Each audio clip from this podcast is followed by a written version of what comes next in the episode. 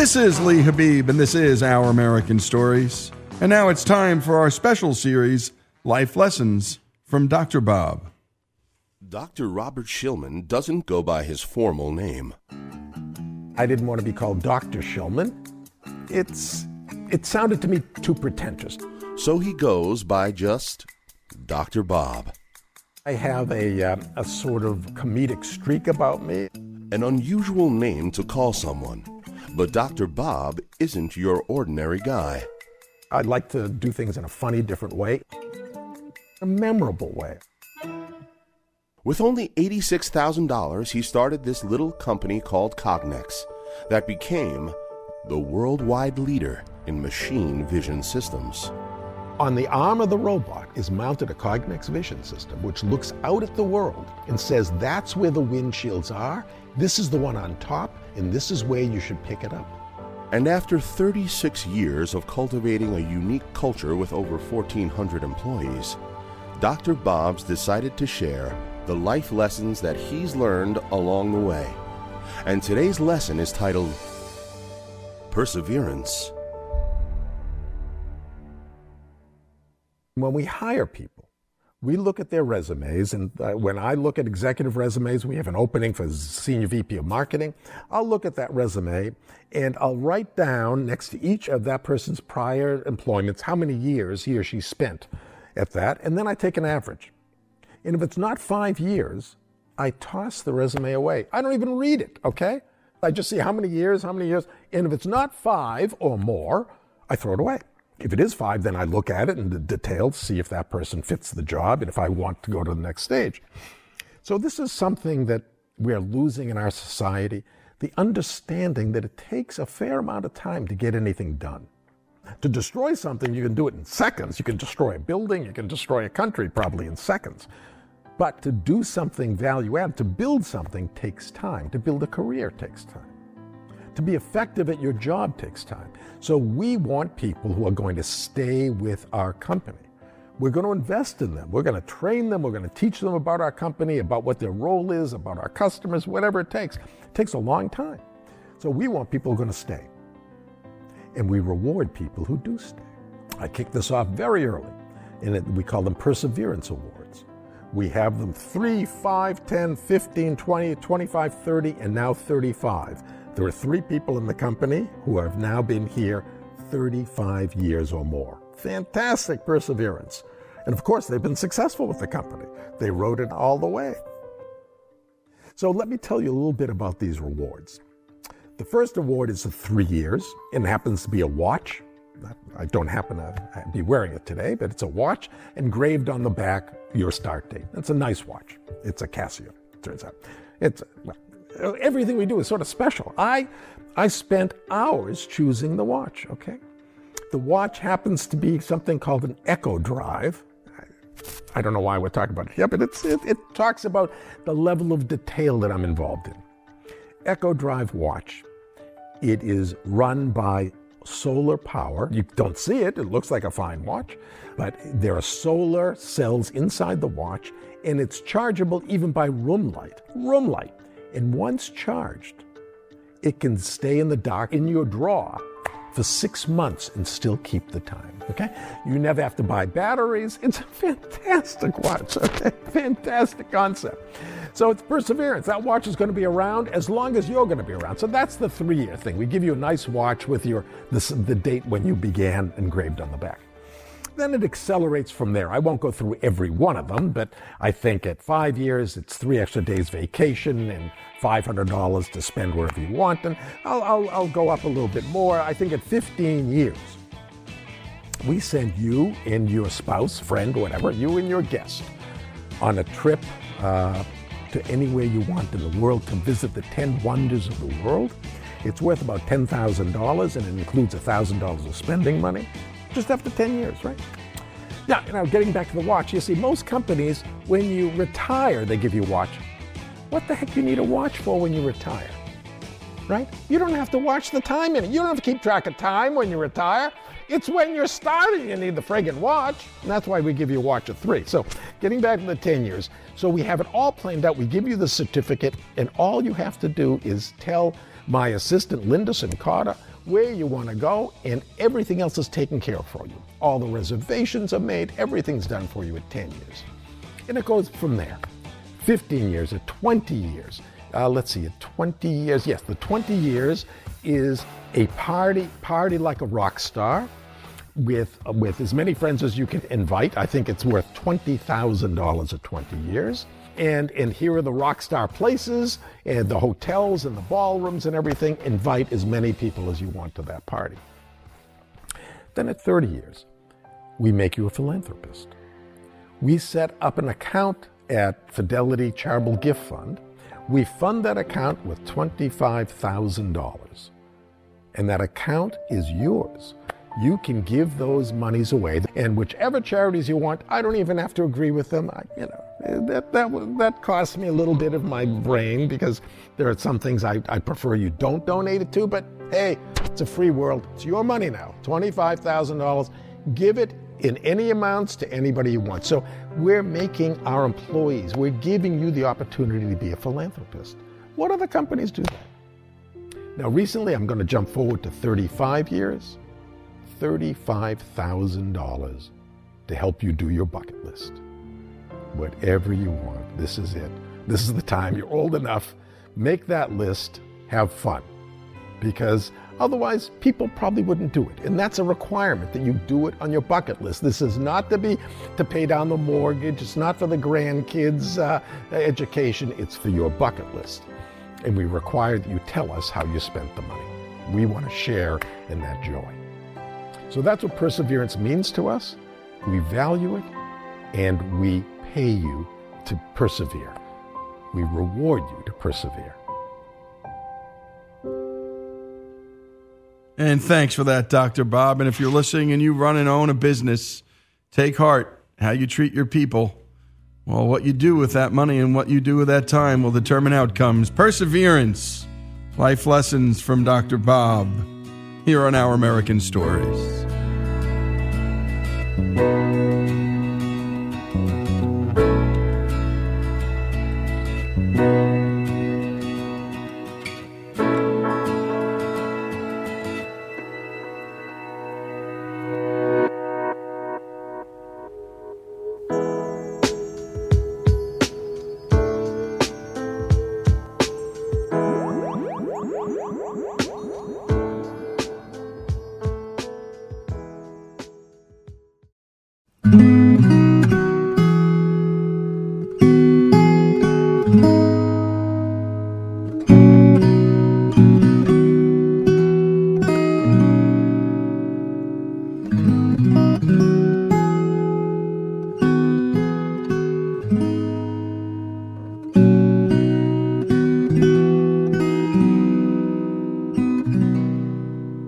Is Our American Stories, and it's Infant Loss Month. President Reagan declared October as National Pregnancy and Infant Loss Awareness Month, and we've been sharing our listeners' stories and their own experiences with infant loss. And today we have the CEO of Now I Lay Me Down to Sleep, an organization that trains, educates, and mobilizes professional quality photographers to provide pictures to families facing infant loss. This helps the families in their healing process. Here's Gina with her personal experience.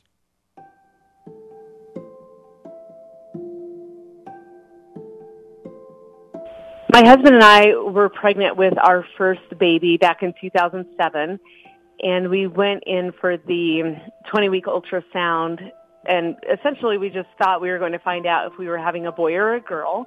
And we learned uh, at that ultrasound that we were going to have a boy. So we went out and we bought clothes and just different things for him.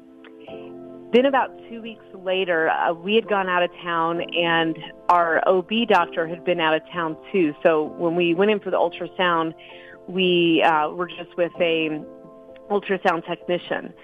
We received a call from our doctor and he said that the ultrasound showed that David, our son, did not have kidneys my first thought was, okay, how can we fix that? And our doctor said, well, you need to go and see a perinatologist, a specialist, to see if, you know, to, to for him to look at it further.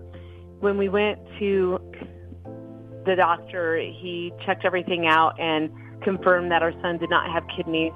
And what we learned was that kidneys help actually produce the lungs or, or develop the lungs because basically the baby will drink the amniotic fluid and then he'll pee it out and then drink it and that actually develops the lungs. And so the issue wasn't necessarily his lack of kidneys, but the fact that his lungs would not develop. We were told that we, you know, that he would probably come middle, mid 30 weeks gestation. And so um, we just continued the pregnancy and uh, just try to enjoy every moment that we ha- that we had with him just uh, sometimes he would move. He couldn't move a lot because there was no fluid, but we would just play music for him at night and just try to spend whatever time we could with him. About uh, 34 weeks into the pregnancy, I started having contractions and went into labor. And so we went to the hospital to deliver David. Now this whole this whole time, you know, I at that point it had been a couple months that we knew that David would not live, I also learned about an organization called Now I Lay Me Down to Sleep. And that organization provides remembrance portraits to parents suffering the death of a baby. When a friend first told me about it, I was a little hesitant. I thought, is that appropriate to be taking pictures of a baby in this situation? But I went to the website and I saw how beautiful the photographs were, and I realized that we would never have this opportunity again to be able to photograph our son. And so I decided to have the photographs of our son.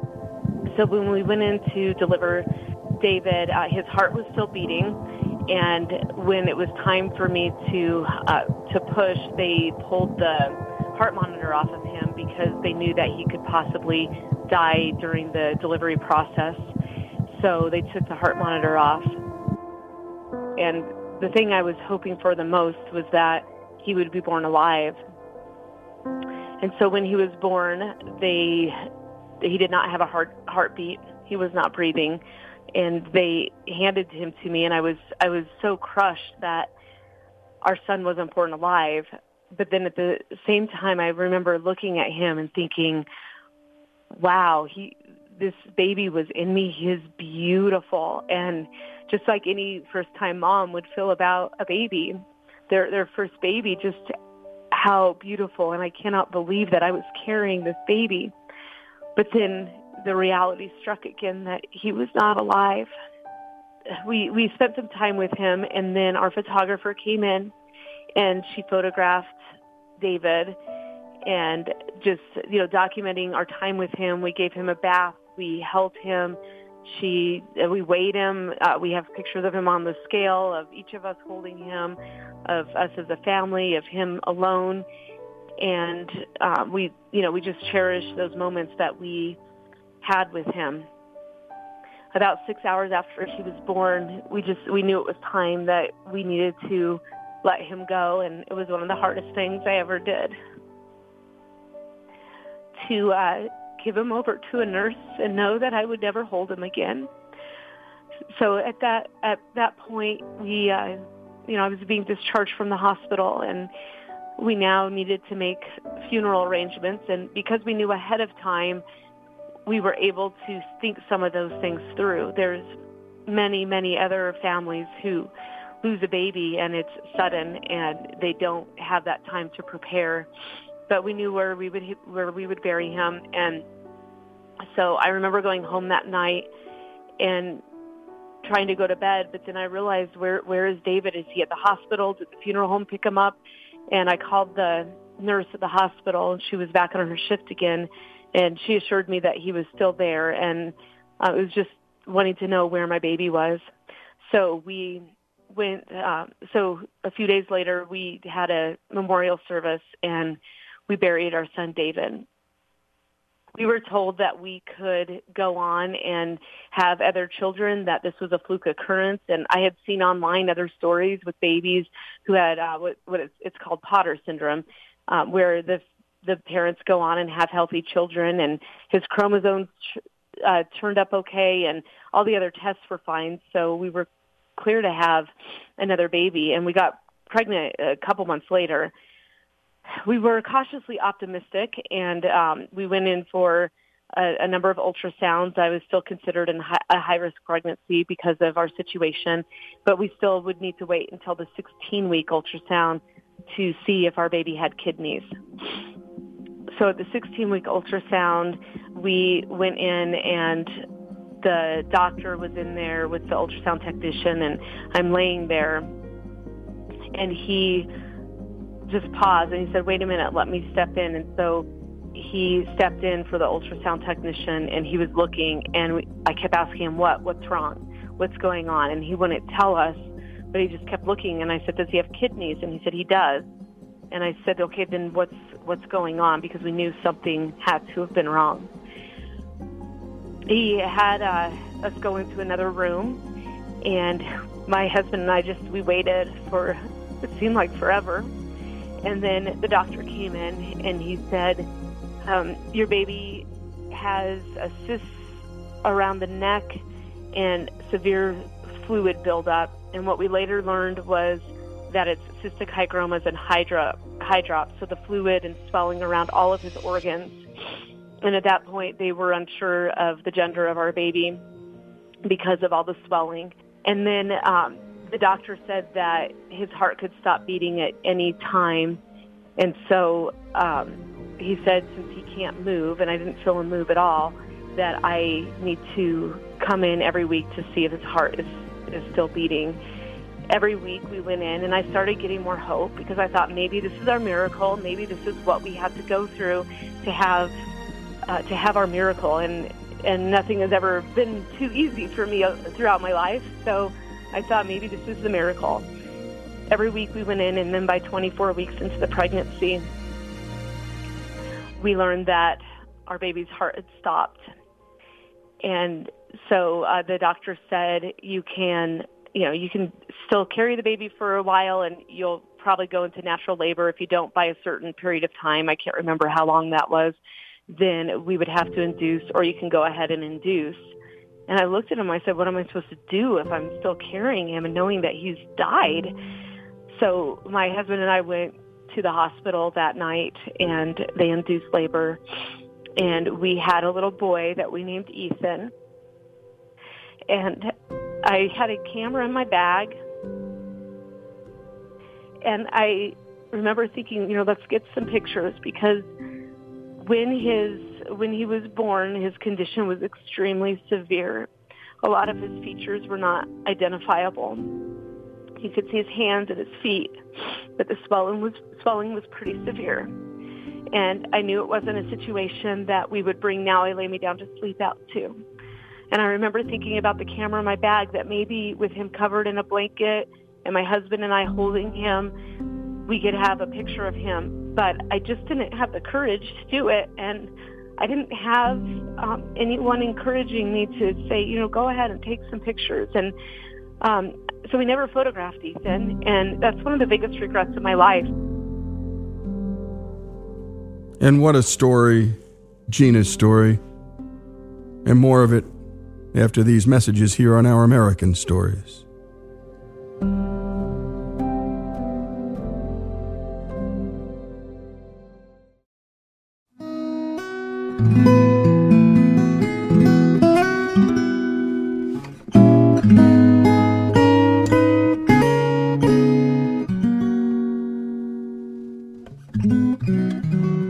We've been listening to Gina Harris's story here on Our American Stories. At this point, she experienced the loss of two children. And then, when trying to get pregnant again, she had two more miscarriages. The organization Now I Lay Me Down to Sleep helped her in the grieving process of her first son, David. And it helped so much, she went to work for the group as the CEO. Shortly after starting her job there, something surprising happened. I was pregnant again, and I thought, how am I going to go through this pregnancy? I now work at Now I Lay Me Down to Sleep, and every I know every possible thing that can go wrong in a pregnancy.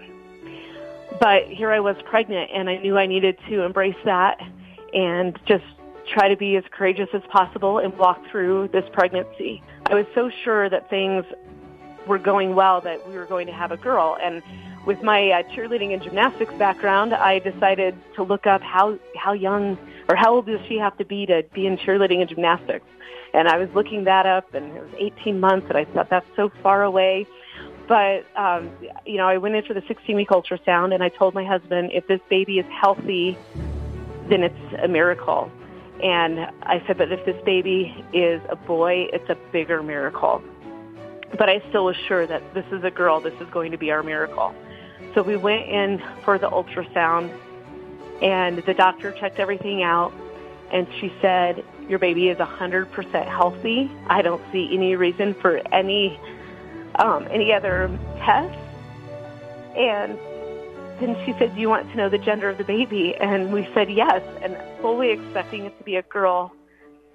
It popped up on the screen and it said, it's a boy, it's a boy. And I said, are you sure it's a boy? And um, I was so happy the baby was healthy. I didn't, it didn't matter if the baby was a boy or a girl, but then to learn that we were having a boy when we were told that we probably couldn't have a healthy boy um, was just so amazing. It was such a miracle, and we were just praising God and so thankful. So then, you know, we we we that whole day and for a while we were so excited, but then more fear washed over me because, like I said before, I knew everything that could go wrong in a pregnancy, and I had met at that point countless parents who was having a healthy baby and then their heart the baby's heart stops at 40 weeks or um, there's a there's um, you know just different issues that happen within delivery. And so you know we just I just try to focus on the positive and 98% of the time I was fine but I would be lying if I didn't say I wasn't a little worried and each week I I would feel like he, wasn't moving and so I would go to the doctor and do the stress tests and um, I didn't care what they thought of me, if they thought I was nuts for coming in all the time. Well, on August 20th of 2012, my water broke in the middle of the night and we went to the hospital. And as, you know, we waited, um, you know, as I was laboring, uh, our baby's heart was going up and down frequently and he went meconium and um, my, I wasn't dilating as rapidly as I should have been and so I asked the doctor after being there, it was probably about 14 hours after my water had broken, and I said, are we going to have to do a C-section? And she said, in a couple hours, if something doesn't change, yes, we're going to have to do that. But because of your situation, uh, we, you know, we can go ahead and do the C-section if you really want that. The last thing I wanted to do was make a decision. I didn't want to make a decision on something and then for it to go wrong and then to regret that decision. And so when the the doctor left, my husband and I started talking and it probably wasn't even a minute or two that passed and she came rushing in and said, your baby just made the decision because his heart rate had dropped so low. Uh, they rushed me in to have a C-section, an emergency C-section. And I remember telling my husband, I want video no matter what happens. So just roll the camera I just I I need video and no matter what happens, please just get the video. So when they did the C-section, I was still conscious at that point, and uh, they they brought him out, and he wasn't crying right away, which we expected. Um, and then I heard the most beautiful sound. Our baby cried, and I have that on video, and I have me crying and my husband crying, and uh, it, it was the most wonderful moment that um, you could ever imagine. After everything we'd been through, it was over five years on this journey, and to finally have a healthy baby that, you know, I delivered him and he cried, and then I was able to hold him, and then we were able to bring him home, and uh, his, he's named after my husband, so he's Robert David Harris Jr., and we call him RJ, and he's five now, and he's just the light of my life and he knows his big brothers, David and Ethan. He talks about them, and, and we've been very open about about his uh, about his big brothers. We've let him know who his big brothers are. We've never kept it a secret from him, and he he uh, prays for them, and he sometimes we'll talk to them and talk about them. Recently, he asked me why why is David and Ethan why weren't they healthy? And I said, honey, I, I don't know why, and I don't ask why anymore. I had resolved not to ask why anymore because I know that I'll I'll never have the answer until I meet them again. Until I am in heaven with them, I'll know why, and everything will make sense. And that's our that's our story, and it's it's not over.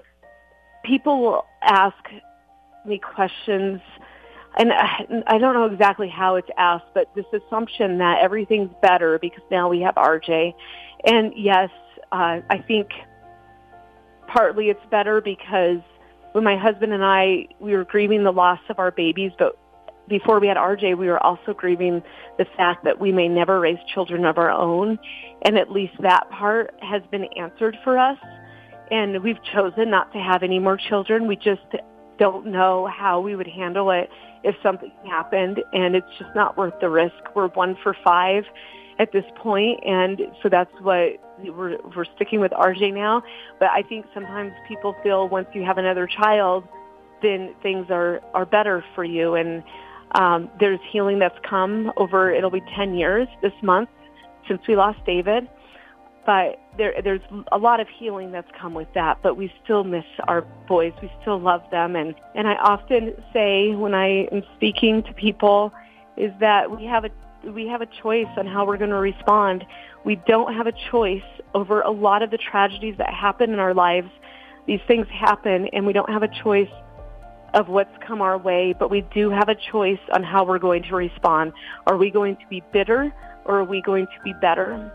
And even though there's part of me that goes into the bitterness and I feel sorry for myself and bad about what happened, I always try to focus on the better part and what can I do to give David and Ethan's life purpose and meaning. And I found that how I can do that in a number of ways and I, I couldn't do it without my faith either. That's been a significant part of this healing journey for me. So I would have people ask me, do you have children? And this was before I had RJ. It, depending on the situation would, would depend on how I answered it. But when I would tell them, yes, I have two boys in heaven, I typically was met with, oh, I'm so sorry. I didn't mean to bring that up. And then my response back was always, Thank you for bringing it up. Thank you for asking if I have children. I love my boys. I'm so proud of them. And every time I can speak about them, it values their life and it shows their significance. And great job on that, Faith, as always. And Gina, what a story. And that's Gina Harris, now I lay me down to sleep.org. Gina, her husband, RJ, David and Ethan, we don't have a choice of what comes our way, she told her boy, but we do have a choice how we respond. What a response. Gina's story, her whole family's story, here on Our American Stories.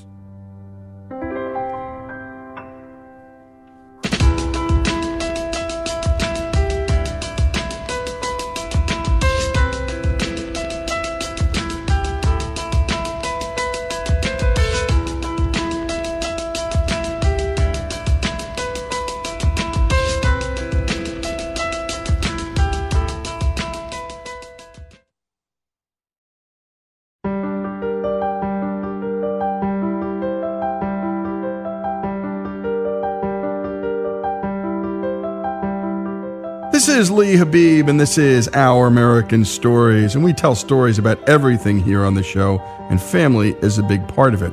And we understand deeply that families all look different in this country and everywhere else. And today we're listening to an excerpt from Betsy Fasbinder's book titled Filling Her Shoes, a memoir of an inherited family.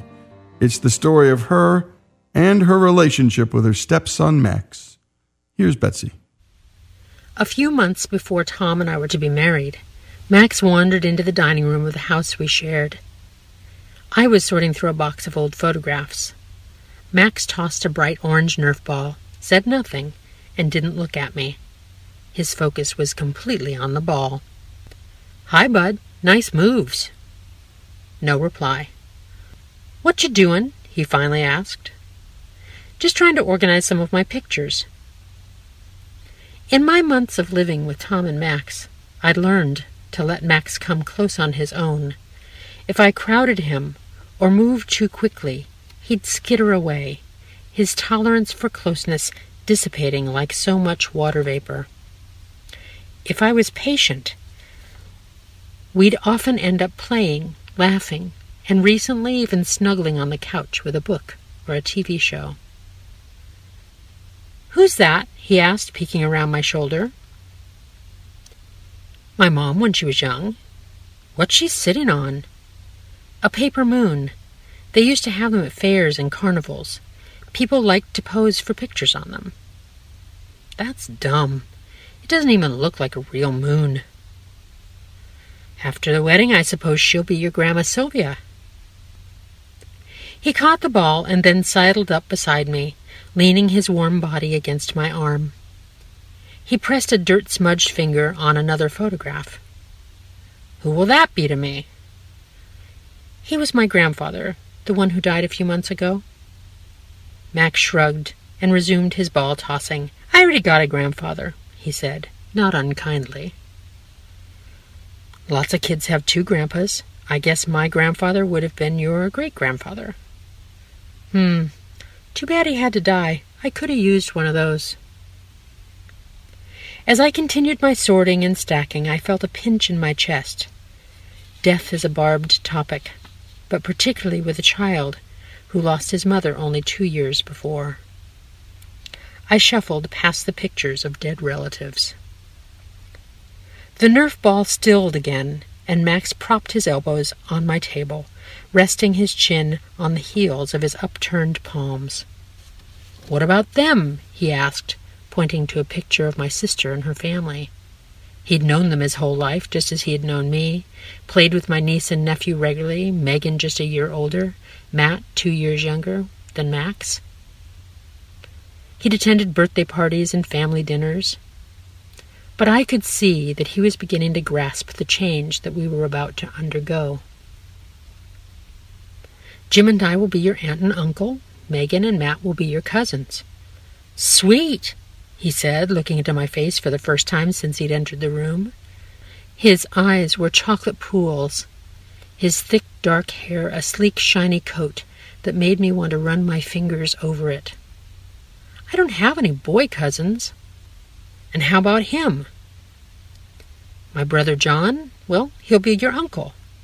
I was especially happy to share my younger brother with Max. John loved kids, and being much like a giant kid himself, had a knack for being silly with them. We sorted stacks of aunts and uncles, cousins and friends. Wow, you have a lot of people, Max sighed. I suppose I do. He began to finger through the stacks, messing up what I'd sorted. My original task no longer mattered. As we neared the bottom of the stack, a honey thick warmth began to fill me. Perhaps my family was to be the unexpected dowry I'd bring to this little boy who'd already lost so much. Whoa! he exclaimed, laughing at my third grade picture, the one where my hair had been expanded to new dimensions by an especially humid Indiana day. At moments like those, Max was just a little boy, buoyant with energy, easy with a laugh. He played Legos and watched Teenage Mutant Ninja Turtles and tossed balls. At other times, when he was still or thought no one was looking, it seemed that the earth's pull was just a little stronger where he stood, tugging the corners of his mouth downward, making his eyes appear years older than the number of his birthdays would imply. Just as I was about to put the last of the pictures into the box, Max pressed a finger once more to a face. And who will this be to me? Beneath his finger, I could see the edges of my own face. I was suddenly flooded with a heart swell for which I had no name. This child of the man I loved was becoming my son. We'd have family Christmas cards and school art stuck with magnets to the fridge. I'd make goodie bags at birthday parties, snap pictures at graduations. All these things I'd never allowed myself to want, thinking that perhaps my own history had left me too wounded to allow myself children of my own. I was becoming a mother, but without the benefit of a growing belly or a baby shower to prepare me. I should know the answer to his simple question. I should know how to say just the right, wise, magical thing. But I didn't. So I offered the therapist's cop out question. Well, what do you think?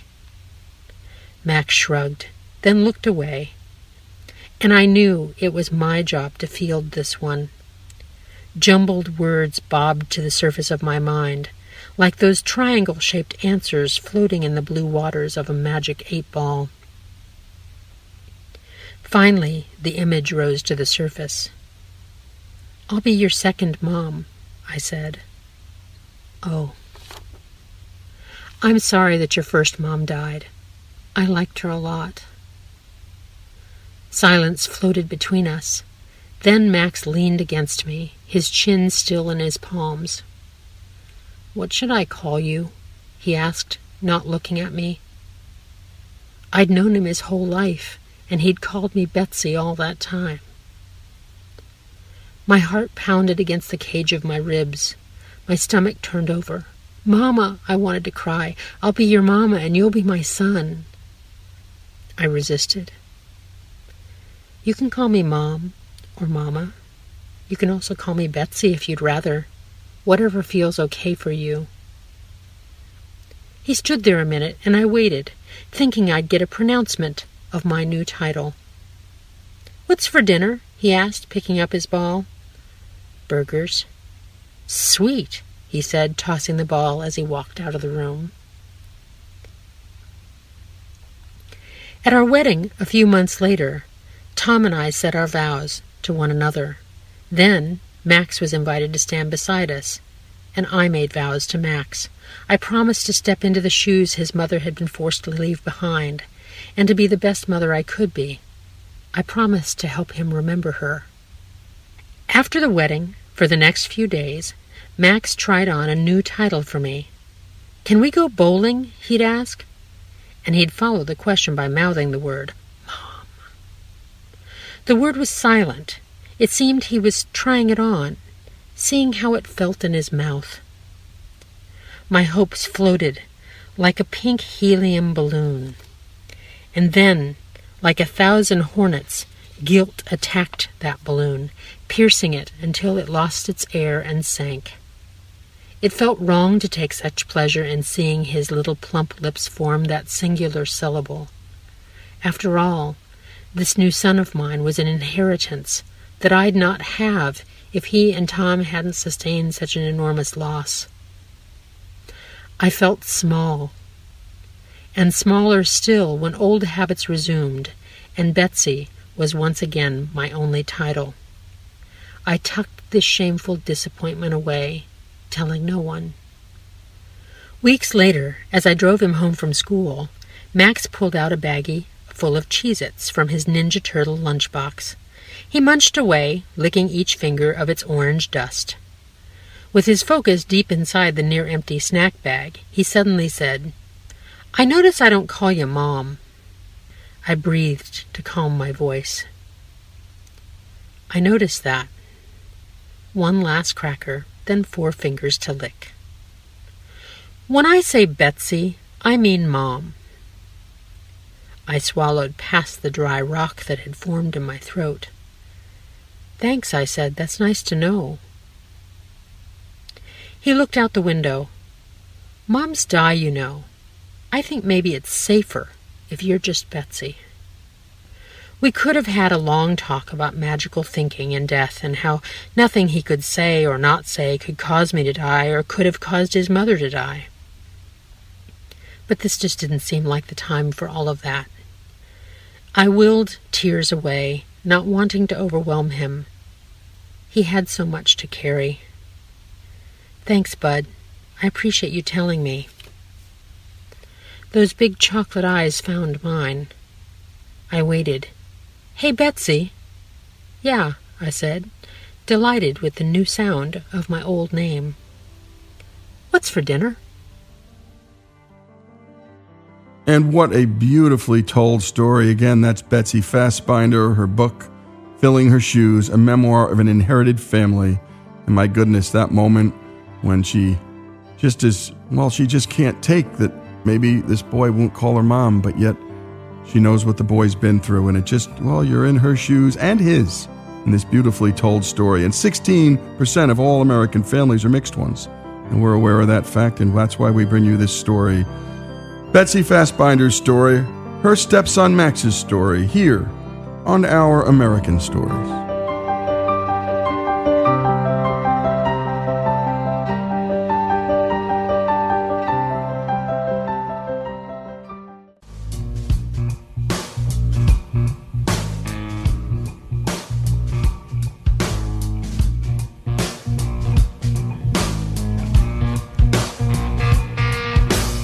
This is Lee Habeeb, and this is Our American Stories. And now it's time for the McClellan Files, where we go deep inside the life of Bob McClellan, someone you don't know, but whose life, whose voice you're certain to be captivated by. And today, Bob recalls the day that he left the home of his parents to become a U.S. Marine.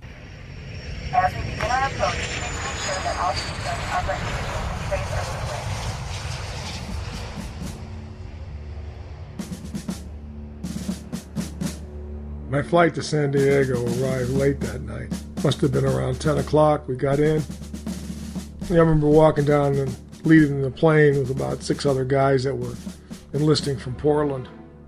And we got there, and there wasn't anybody there to greet us. It was just people who were leaving and walking down the concourse. We had nobody to greet us. And I, I remember saying to the guy next to me, I said, Jesus, you would have thought they would have had the Marine band down here to welcome us. So anyway, the area emptied out, and half a dozen of us just standing around there smoking and having a cigarette and talking. When, geez, all of a sudden I heard this booming voice just fire at us, and I looked down that concourse and I could see this marine on a real rapid clip walking fast, and uh, he was heading right towards us and cursing and, and commanding us to shut our mouths, put the cigarettes out, and line up for formation for a roll call. And I was standing there, you know, when he appeared in front of us, you know, I looked at him and boy, I mean, you could see he was sharp, real sharp. He had the campaign hat on. He had a starch khaki shirt, sergeant stripes on the sleeve. He had all the fruit salad and campaign ribbons on his chest. Shoes were shined like polished onyx. His jawline was as angular as you could ever get. Started yelling and cursing at us uh, as he had us out of the boarding area by then and was telling us how ugly and how stupid we all were. We were the worst lot of human beings he'd ever seen. He didn't know what the Marine Corps had in his mind by taking people like us into the Marine Corps. We were at war. We needed men, not a bunch of weaklings from small little towns around the country. He said he was tempted to ship us all off over to the Navy. Maybe we would do better over there. And then he abruptly ended and told us to march, follow him, and march on out of the airport. We get out in the airport and there's this big green bus with little yellow lettering all over it, you know. And we get on the bus. The bus is packed. The bus is full of people.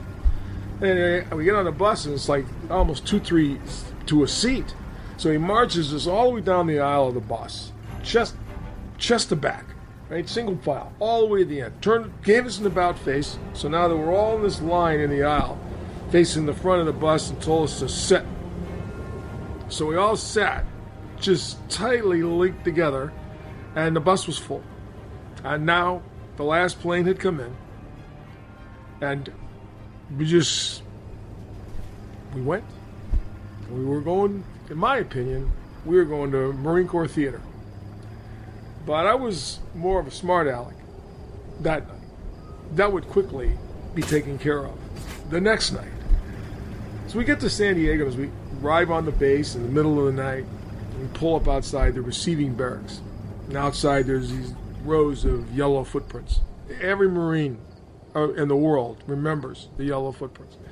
And the DI gets up in front and was black as night on the bus. I mean, you couldn't barely you could see his silhouette, but you could see the red glow in his eyes, and his voice just came out and filled that bus. Now, when I tell you to, you will get off my bus and you will get on the yellow footprints. Do you understand? Yes, sir. They told us you maggots got tw- 20 seconds to get off of this bus and get on those yellow footprints, and God help anybody who's on this bus after 20 seconds. And then he'll move. Boy, we just getting up and scrambling and pushing and shoving. Guys are climbing over seats. And he's up there screaming and yelling. And there's a DI outside the door. He's screaming and yelling. And sure enough, when he got to 20 seconds, he just started kicking him in the butt and getting him off that bus. So we scrambled outside. We got onto the yellow footprints. We stood there at attention. They were three guys, and they were just, these DIs were just moving up and down each line of the rows looking at us, making comments about us, yelling at us, and then they told us single file march into the barbershop. And we opened up the store, and we marched into this barbershop, and there were four barber chairs and four barbers in there ready to go to work. And each time, man, those hands never stopped moving. They sheared off that hair until they hit a growth on the scalp. And if they drew blood, then they'd stop. Otherwise, everything is coming off anything that is outside of your follicle is going to get cut. And then the floor was just littered with all the really fashionable hairstyles that were very popular back home. But we didn't have any need for hairstyles down here because there would be no women. We would not see any women at all, actually, for quite a while. And so, walking through the piles of the hairstyles, and we went in and we got issued our bucket and our toothbrush and razor and a lot of the parts of our uniform underwear, soap, bar soap. And then we get up into the showers. So we're standing, we got all this gear in our arms, and we're up there outside the shower. And the DI tells us, you men have you people have 60 seconds to get in that shower and scrub all that civilian dirt off your bodies. You're on Marine Corps ground. This is hallow property. This is holy property here. This is Marine Corps property. Get in that shower. You got 60 seconds to scrub all that dirt off, get dressed, and fall outside in the large auditorium adjacent to the shower room. We jumped into the showers and the spray. And to help us along, because we had some people who not only were slow, they were, some of them really actually were very stupid, he decided to count down. So we're scrubbing in the steam, we're going, I hear this voice go 48, 47, 46, move, move, move, damn it, move. 45, 44, 43. I don't see you moving fast enough. I want you moving out of this shower room immediately. 39, 38, 36. And we busting our butts to get out of that shower. And we were half dry, half all naked, half dry, grabbing our uniforms, putting on our clothes, and running out into the next room through a gauntlet of cursing and yelling and shouting and swipes at our head to get us moving. Stampedes out on that floor to get out there in the auditorium. And when we come back, more of this story. And what a storyteller, folks. And again, we just find ordinary Americans around the country. These aren't professional writers, screenwriters, scriptwriters. They're you, they're me, they're the person next door. Bob McClellan, The McClellan Files, his story, here on Our American Stories.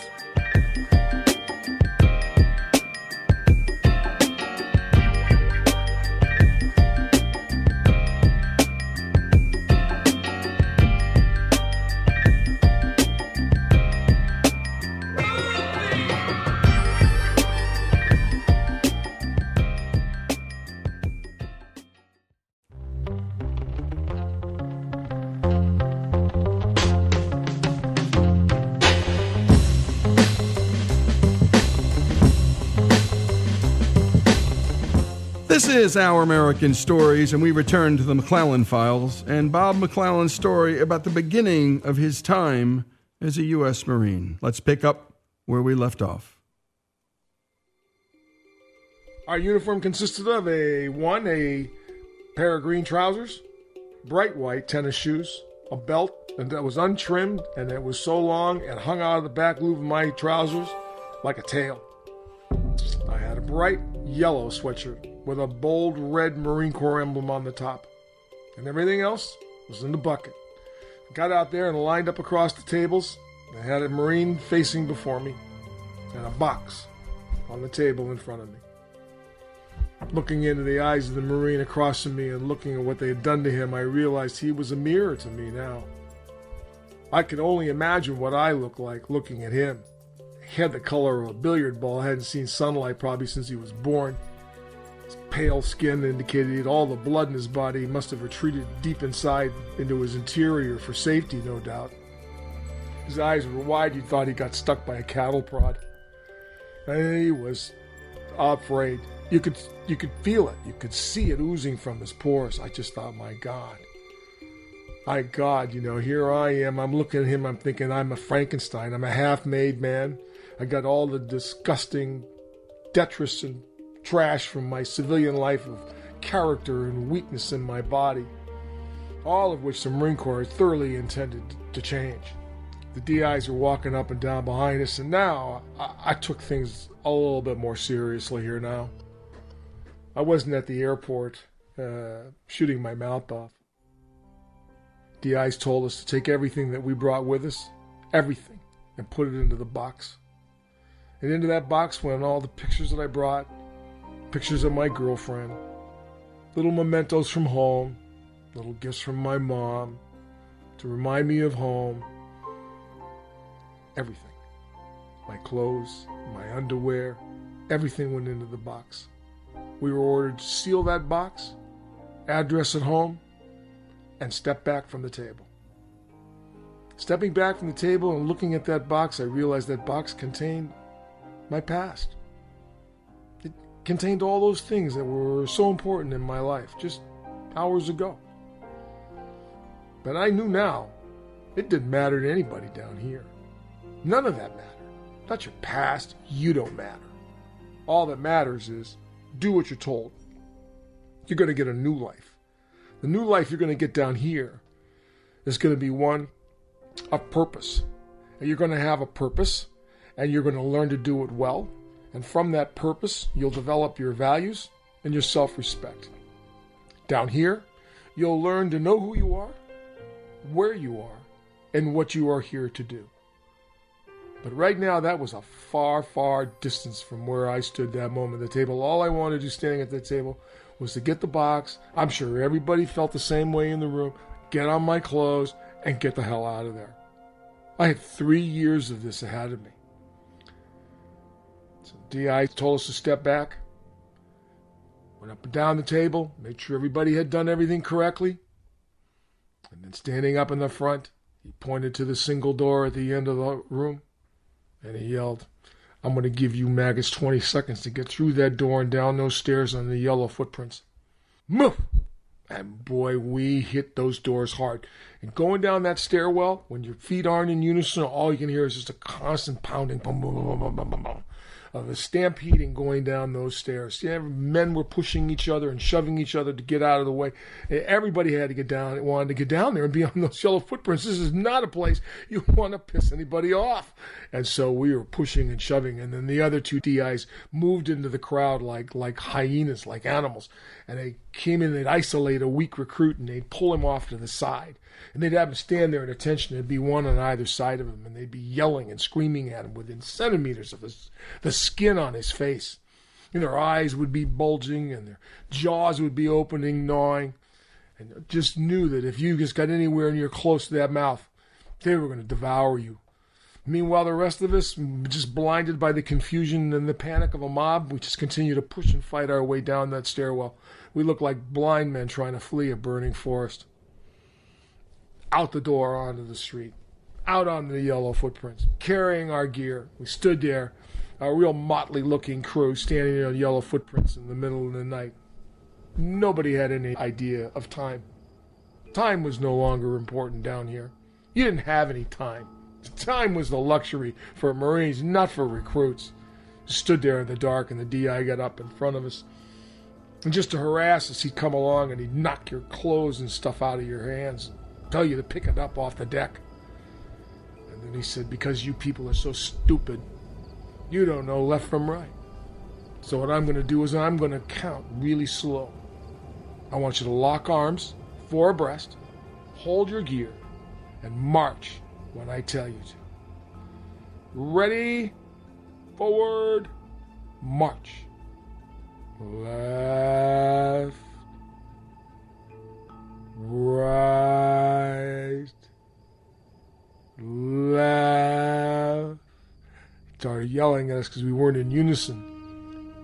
Left, right, and then out of nowhere, you God, people make me sick.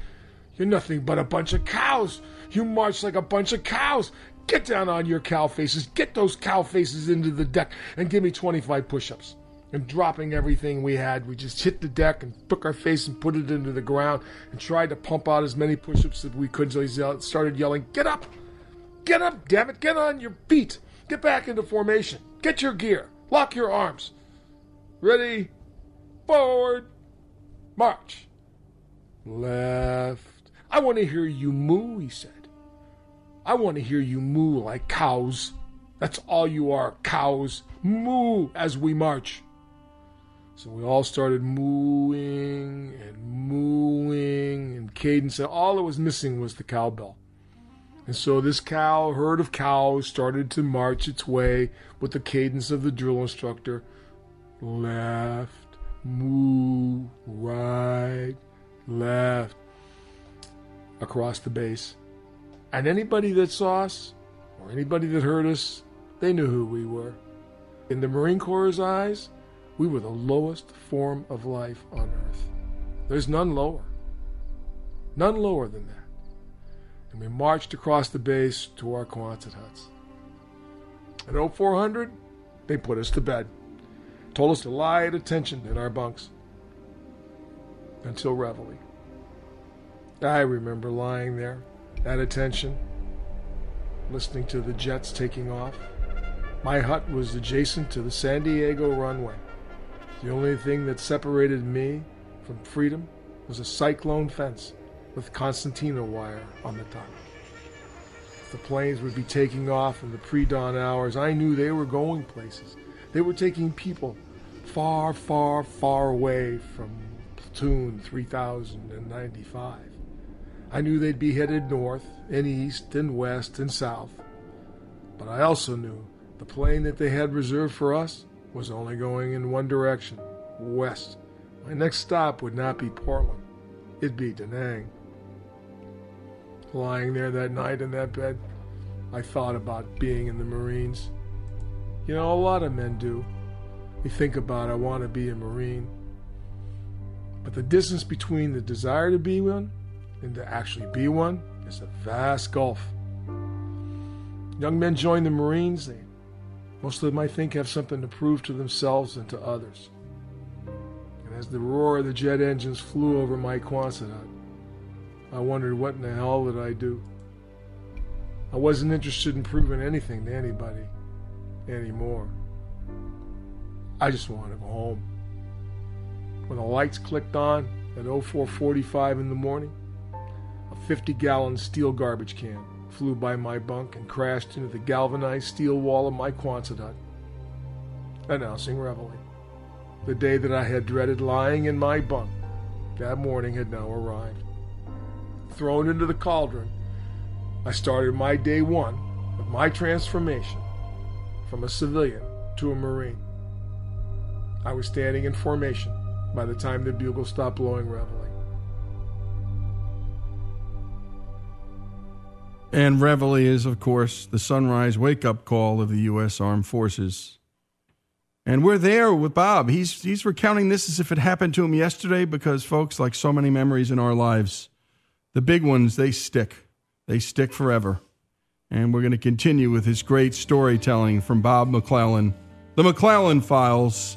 This one was called The Blast Furnace. What a writer.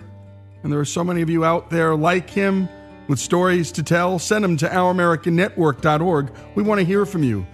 We'll put you right on the air, just like we did Bob. Bob's story, here are Our American Stories.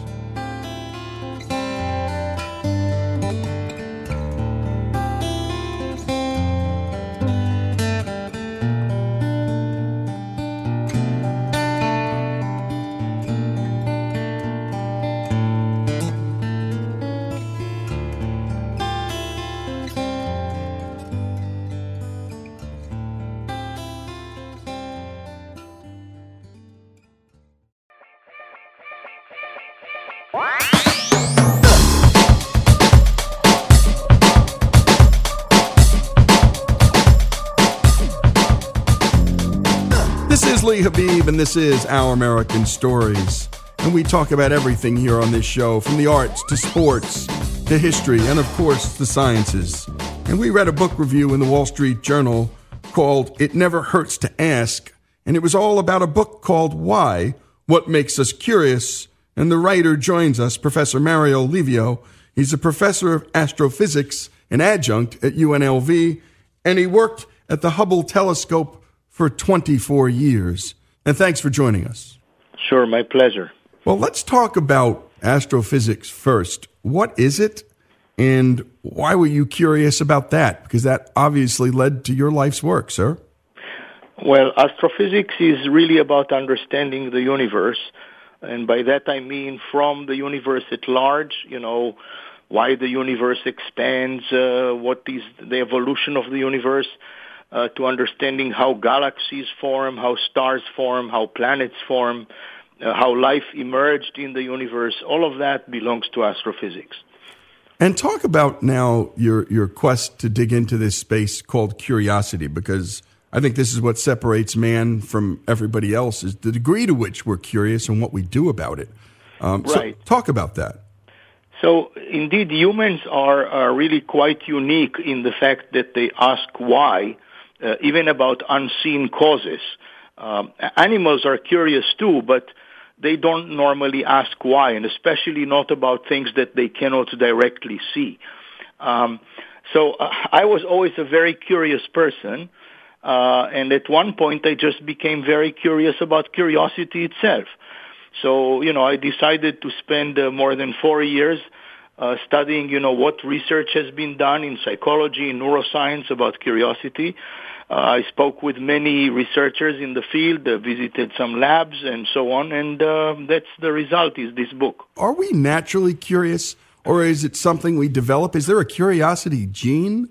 To be so yes. blunt. Uh, yes. So we are naturally curious in the sense that studies show that. Uh, 40 to 50 percent of uh, this trait of curiosity, as with many other psychological traits, are genetic. Uh, namely, if your parents were very curious, your grandparents were very curious, chances are you'll also be a very curious person.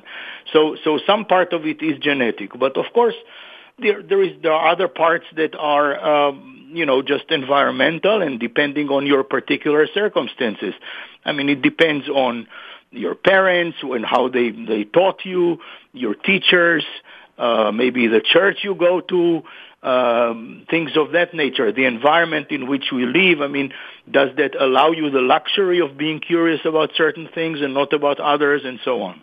Well, curiosity has done a lot for humankind. I mean, you posit that it's kept us alive in many respects. And if, if, if anything, it's expanded our life expectancies and so many other things from the creation of fire, which I think is, you know, we can take it all the way back there. That was curiosity itself, wasn't it? The unseen. And the next thing you know, we're creating this thing out of nothing. That's right. So, so curiosity in, indeed drives, of course, all scientific research. Uh, it drives the process of education.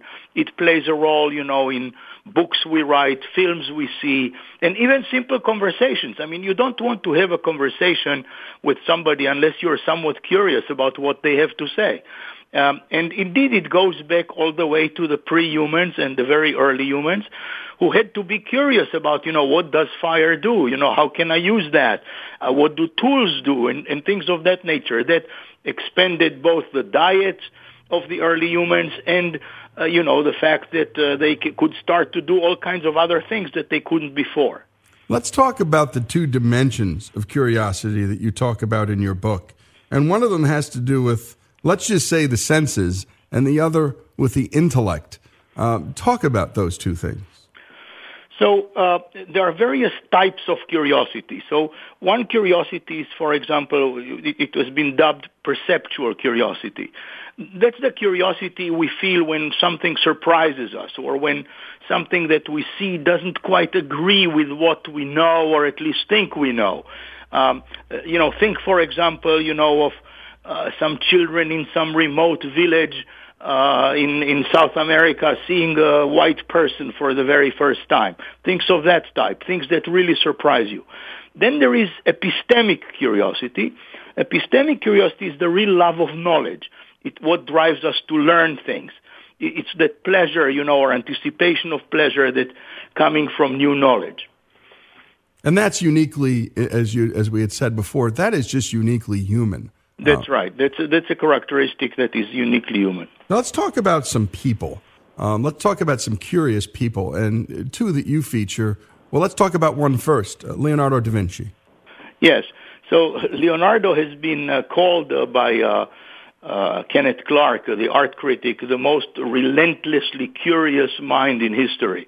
And indeed, you know, here is a person, you know, of course we know him from his works of art, the Mona Lisa and all that, but he was really curious about everything. I mean, he has, you know, he has left us with some 7,000 pages of notes, and probably there were maybe double that when he uh, lived. And in, in those, he studies everything from the flow of water to the flight of birds to how do you paint to uh, how long is uh, the tongue of the woodpecker. I mean, he was literally interested in everything around him, except perhaps politics, which was a very good thing because he lived at the time of the Borgias and they basically killed anybody who got involved in politics. Indeed, indeed. And, and you know, we had just spent some time with David McCullough not long ago and the curiosity of the Wright brothers was remarkable. I mean, these two guys just kept going at it, and they were curious, and they tested, and they were curious, and in their own way, they were hobbyists. But they were doing things that, well, Leonardo was thinking about and puzzled over himself. That curiosity drove them too. Right. You're absolutely right. Of course, you, you know, I mean, not all were his ideas. I mean, a, a little bit fewer than the things we think were, you know, there were things that were in the air at the time. But the fact that he was interested in all of those is what makes him so absolutely unique. Indeed, indeed. And, and very few people had that kind of mind and that level and breadth and depth of curiosity. Let's talk about that other person you talk about in the book, Richard Feynman. And by the way, who is he for folks who may not have ever heard his name? Yeah, so Richard Feynman was uh, one of the most uh, celebrated physicists uh, of the 20th century. He worked in almost every area of physics and also a Nobel laureate in physics. Um, but in addition to everything he did in physics, he was interested in so many other things. He was a bongo drummer. Uh, he studied how to draw. Uh, he was an expert in uh, cracking safes.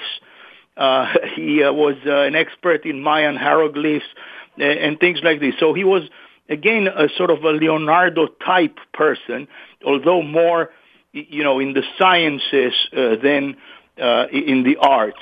Uh, but but really a person that found everything interesting. He basically said everything is interesting if you look into it deeply enough. And you coined a phrase: "Curiosity is the best remedy for fear." Talk about that. Yes. You see, very often things we're fearful about or afraid of are things that we just don't know much about or we don't understand. And by actually learning more about them and under, trying to understand them better, we actually can get rid of that fear. And, and that's why I, I truly strongly believe in this statement that curiosity is the best remedy for fear. And indeed, uh, you, you sort of intimate that curiosity is better than bravery for overcoming fear? Yes. Uh, cu- curiosity uh, very often will drive people to do uh, more risky things than you know uh, you just associate with brave people. Right. I think brave people in- in- intimates risk and risk taking.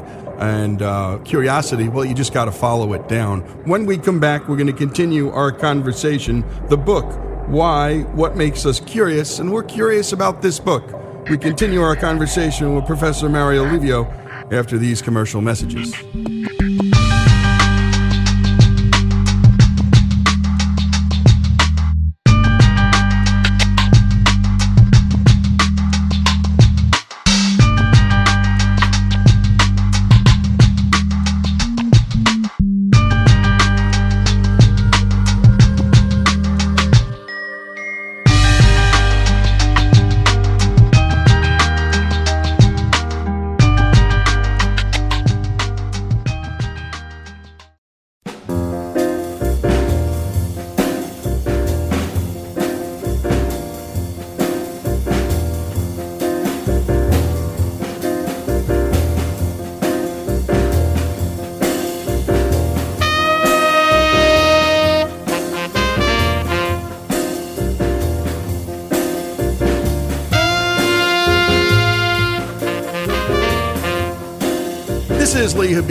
This is Our American Stories, and we return with Professor Mario Livio, an adjunct professor at UNLV. He worked with Hubble Telescope for 24 years, and he's an astrophysicist.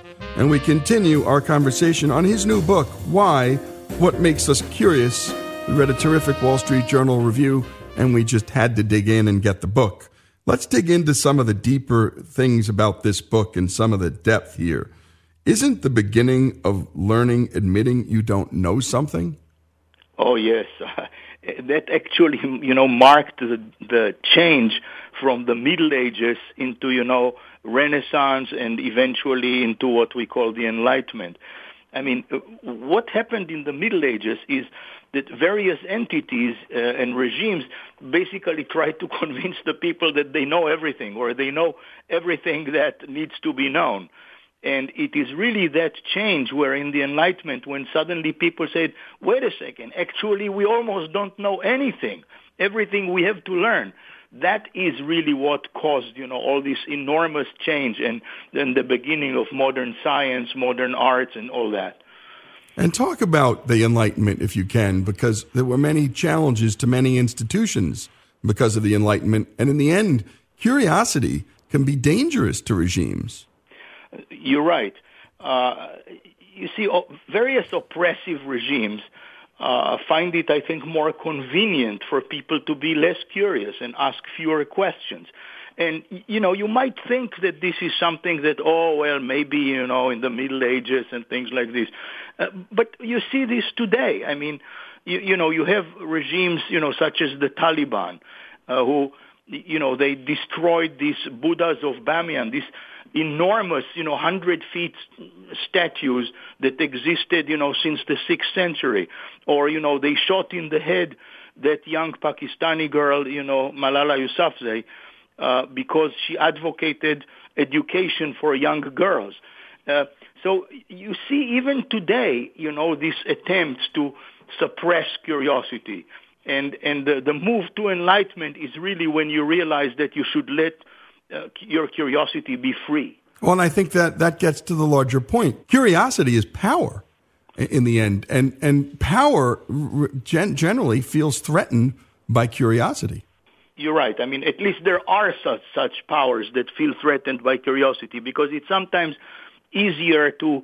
Um, you, you know, especially when, when uh, for for oppressive regimes, you know, it's easier to control people when they don't don't know things rather than you know, going the other way and for the regime to become more enlightened. Indeed. And I think the second you start to ask even why of a government, and that becomes a dangerous question, even that kind of curiosity uh, wants to be suppressed by certain types of dictatorships. And we've learned this throughout history. What happens when you, when you deny people their curiosity? In the end, the regimes suffer.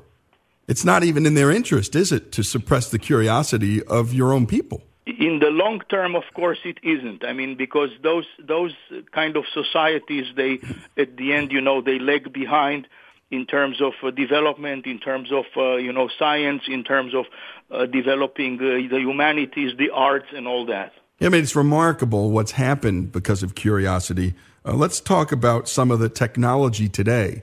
Do you think, in the end, that the Facebook, the Googles, uh, artificial intelligence are going to benefit curiosity?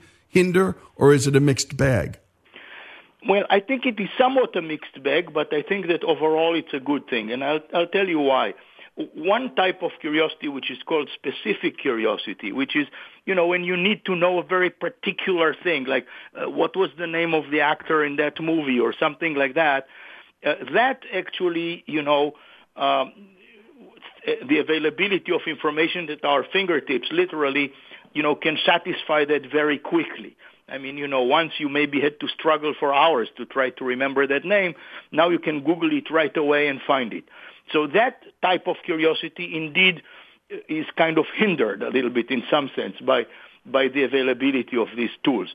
But the other, on the other hand, the important things really are helped by all the, the availability of these, uh, you know, digital tools. Because uh, remember, you know, for example, questions that science asks, new questions that you want to research.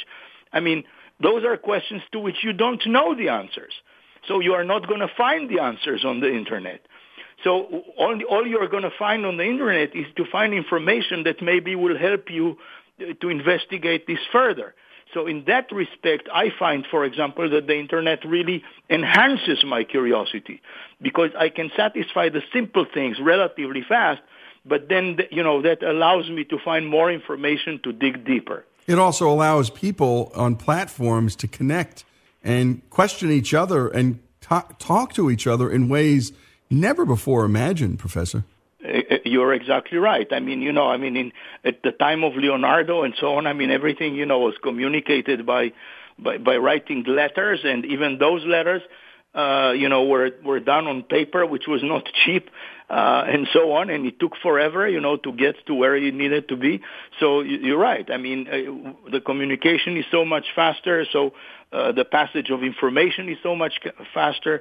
Uh, the storage of information is, of course, completely different and all that. So uh, that that at the end, those are the types of things that help curiosity. How do we cultivate for the folks listening? We have uh, over a million people listening to our show now, uh, and I'm sure they're they're wondering. I have kids. Even for myself, how do I cultivate this thing called curiosity? Can I cultivate it? Yes, it can be cultivated. And, you know, I, I would not claim to be an expert on this, but let me suggest a few things. Uh, one thing is, of course, to ask many questions. And, of course, the other thing is that they ask many questions. The kids tend to ask many questions. Try not to answer the questions immediately, but try to answer them in the following way. You know, they ask you, why that and that and that? So you try to answer, well, why do you think it's that? And then the kid would say something. And then he would say, okay, so let's test that. If that is the correct answer, then it also means that that and that, and so on. And that's how you you know, drive epistemic curiosity. Another thing that is very, very important in my opinion is that you should always start with something the child is already curious about. For, for example, you know, most young children are interested in dinosaurs. So start science lessons with dinosaurs because they're already curious about those. And from that, you can then lead to other things, you know, you think they should know.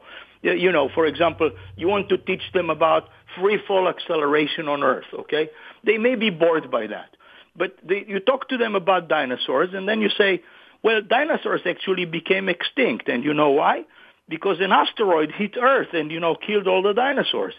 Uh, you know why the asteroid hit Earth? Because it had accelerated towards the Earth because of the Earth's gravity. So you started with something they were curious about, and you led them to something that you wanted them to know. You know, and it's interesting because you're digging into something I think about a lot, and that is where the science, the sciences and story combine and converge. Because in large measure, what you're doing is telling the kids a scientific story. And it's through questions and answers and this process that you're driving their curiosity. But my goodness, look at how the story plays a part and the idea of story plays a part. What, how important is story to curiosity? Oh, story is extremely important. I mean, you, you, would, you know, people like stories. People love storytelling. Uh, I actually start, I started the book with a very short story by, by this American author, Kate Chopin, which is called The Story of an Hour. Uh, and, and the reason I started it with that is because I was so impressed with her ability to create curiosity with almost every sentence. You know, almost every sentence heads, ends with some sort of an intellectual cliffhanger and you want to read the next sentence. And that's a powerful thing, and we should keep that all in mind. One thing that surprised you as we uh, leave this interview, what's the one thing that surprised you in your research, Professor? Uh, there were a number of things that surprised me. I mean, for example, that difference between perceptual and epistemic curiosity, the curiosity we feel when we're surprised and curiosity we feel when, you know, we really love to learn, uh, I didn't realize that those, you know, actually activated different parts of our brain and were associated in one case with an unpleasant state, in the other with a pleasant state. That surprised me. Another thing that it's, um, amazed me actually was that, you know, I thought that curiosity is such an important topic that you know, lots of neuroscientists and psychologists would be working on that. And I was surprised to actually see how, you know, a relatively small number of people are working on that. Of course, you know, consciousness is such a big thing and curiosity is just a part of it. And So neuroscientists are working on many other things, but I was still surprised that relatively not more people are, are working on curiosity specifically. Well, we're happy you did. The book is Why, What Makes Us Curious. The author, Professor Mario Livio, and he's a professor of astrophysics and adjunct at the University of Nevada at Las Vegas, and he also worked with Hubble Telescope for 24 years. Thanks so much for joining us, Professor. Thank you for having me.